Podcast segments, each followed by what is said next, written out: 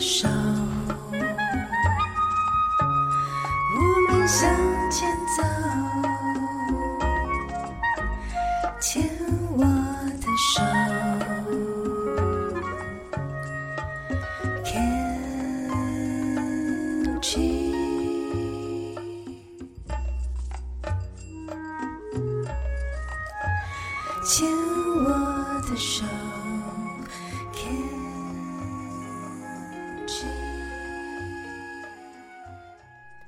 大家好，欢迎收听《牵手之声》Can Cheers 网络广播电台。您现在收听的节目是米娜哈哈记事本，我是主持人米娜。我们现在进行到了今天的第二个单元——花样女孩向前冲。在刚刚的单元“米娜小日子”里面，跟听众朋友们一起聊了，就是有关于疾病，就是疾病的话题。这样每天都在聊有关疾病的话题。我们今天就是 第二个单元要继续来延续哦，就是刚刚有聊到，就是。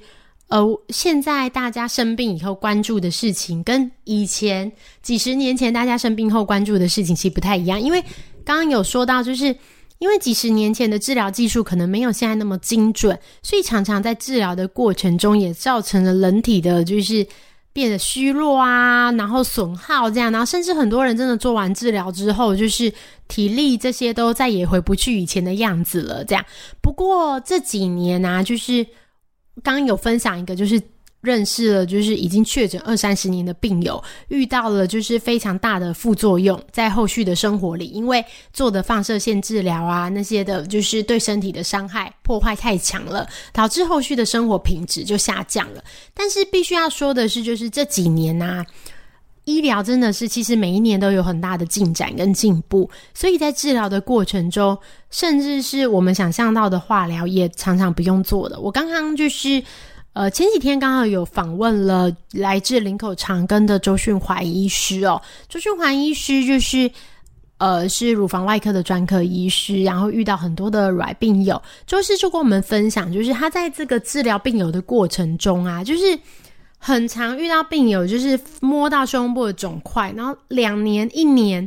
过了非常久的时间才来治疗的。然后他就问他说：“为什么就是你那么久才治疗？这样，因为乳癌的治疗很好的，如果你很早期就治疗，很可能是。”做的治疗是很快的，你不用，因为我们乳癌的治疗，呃，不只是乳癌啊，就是癌症的治疗，其实就是看期数。你如果越早发现，越早治疗，你做的治疗就可能会越快结束，这样子就越短。但如果你是在发生的时候，它可能已经有转移了到其他的器官，然后或者是说它有其他的并发症。可能它的治疗方针会不同，会比起短期的，就是治疗，会有时候像是与癌症并存，就有可能今天这样的药物标靶药物，或是不管是化疗药物，有可能必须要终身或是好久用了好几年都没办法停，这是有可能发生的。所以，但是还是必须说，就是呃，现在就算是你持续在用药，有很多标靶药物的进化，所以。呃，跟以前我们想象的一直用药也不太一样，就是还是尽量医师会帮你尽量维持好的生活品质。但是当然，你跟早期发现还是治疗的方式会有一些不同。这样，然后医师在问病友说，病友就说，因为他恐惧化疗这样。然后我们就会觉得，哎，很可惜，因为化疗就是我们身边有很多病友做化疗，然后我自己也有做化疗。我觉得化疗这件事虽然是烦，对，蛮烦的，这样有很多副作用，很多繁琐的副作用，但是我觉得并不是不能接受的，包含是掉发，我觉得甚至是最最容易克服的，因为头发掉下来之后，然后你做完治疗以后，它又会长回去啊，然后而且很多病友在这个过程中发现。哇，原来自己是适合短发的呢！我自己就是，就是我以前都没有剪短头发。我在做完化疗后留了平头，发现原来我最适合的是短头发，所以我后来最近就是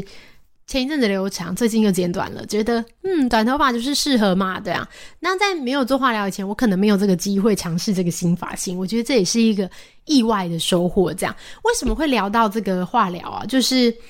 上次跟就是周医师聊这化疗，还有一个部分就是。因为现在精准治疗的关系嘛，所以你甚至可以有一个就是化疗降阶，我觉得这是一个蛮新的名词哦。化疗降阶就意思就是说，以前我们呃标靶药物没有那么进步的时候，那或是基因检测没有那么进步的时候，我们必须一个病人要用很多种药的合并组合。有可能你是常常听到就是小红莓加紫杉醇这样子，但是现在有可能呃，因为你的这个期数比较轻，或是你有搭配其他的治疗，你甚至可以只做一种化疗，那甚至次数减半，这都是很棒的进步，对病友来说都很棒的进步。你不用担心，就是做化疗的副作用很多到你没办法承受，而且因为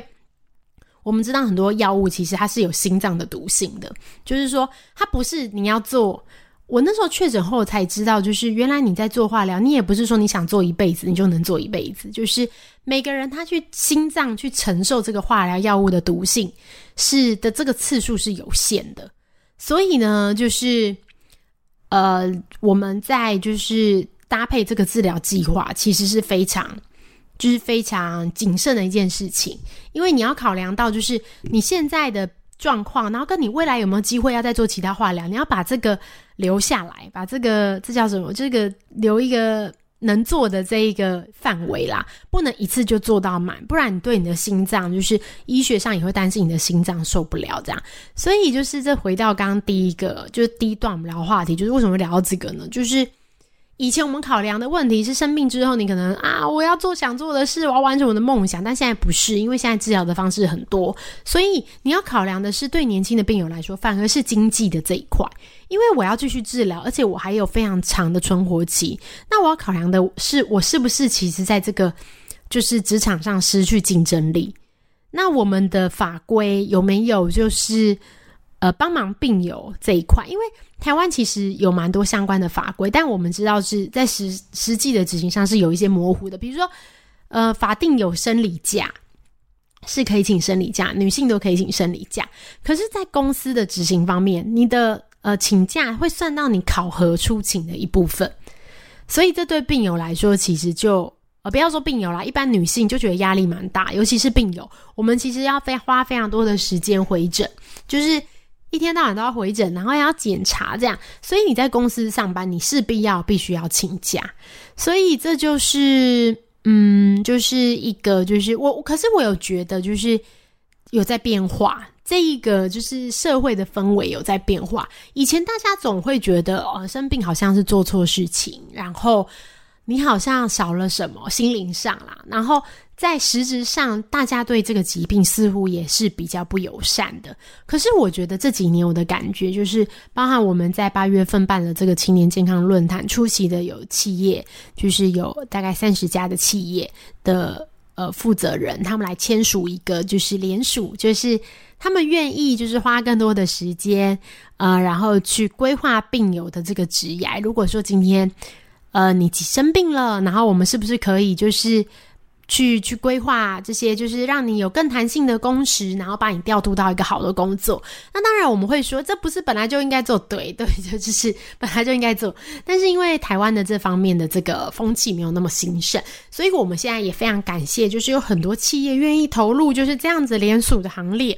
不管做了什么改变，我觉得一个微小的改变都会造成一些很棒的效应。也期待就是这样子的论坛。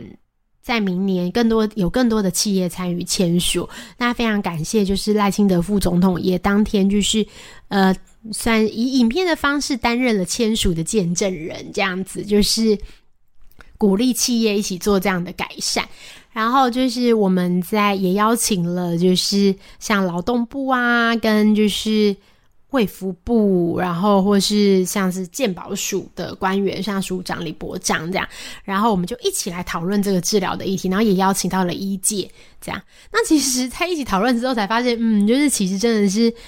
呃，每一个政策的背后，真的是有环环相扣的各种的政策跟原因，所以。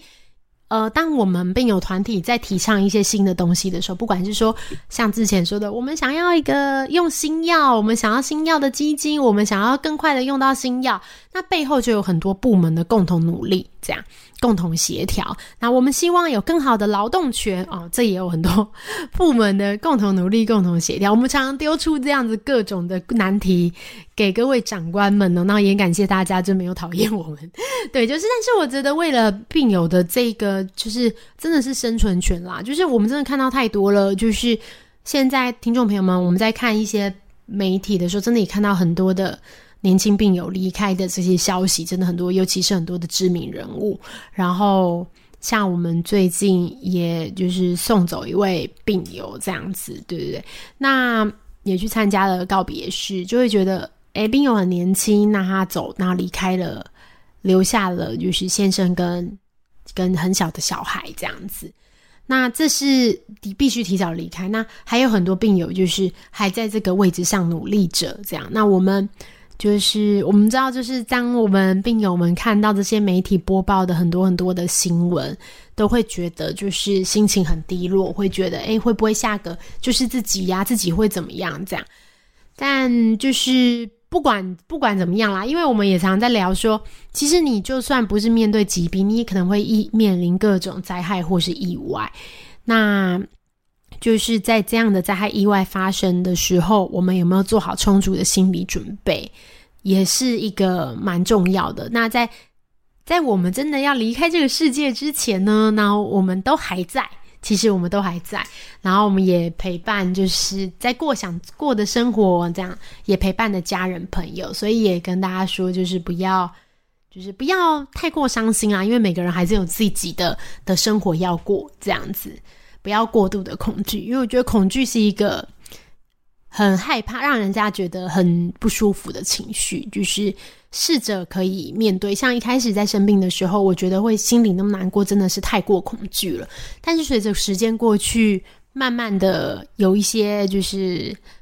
呃进步跟改变以后，恐惧就会慢慢的趋缓，然后变成生活的一部分，这样会更珍惜自己想做的事情。这样好，我们这一段先到这边，我们等一下再来继续聊聊天喽。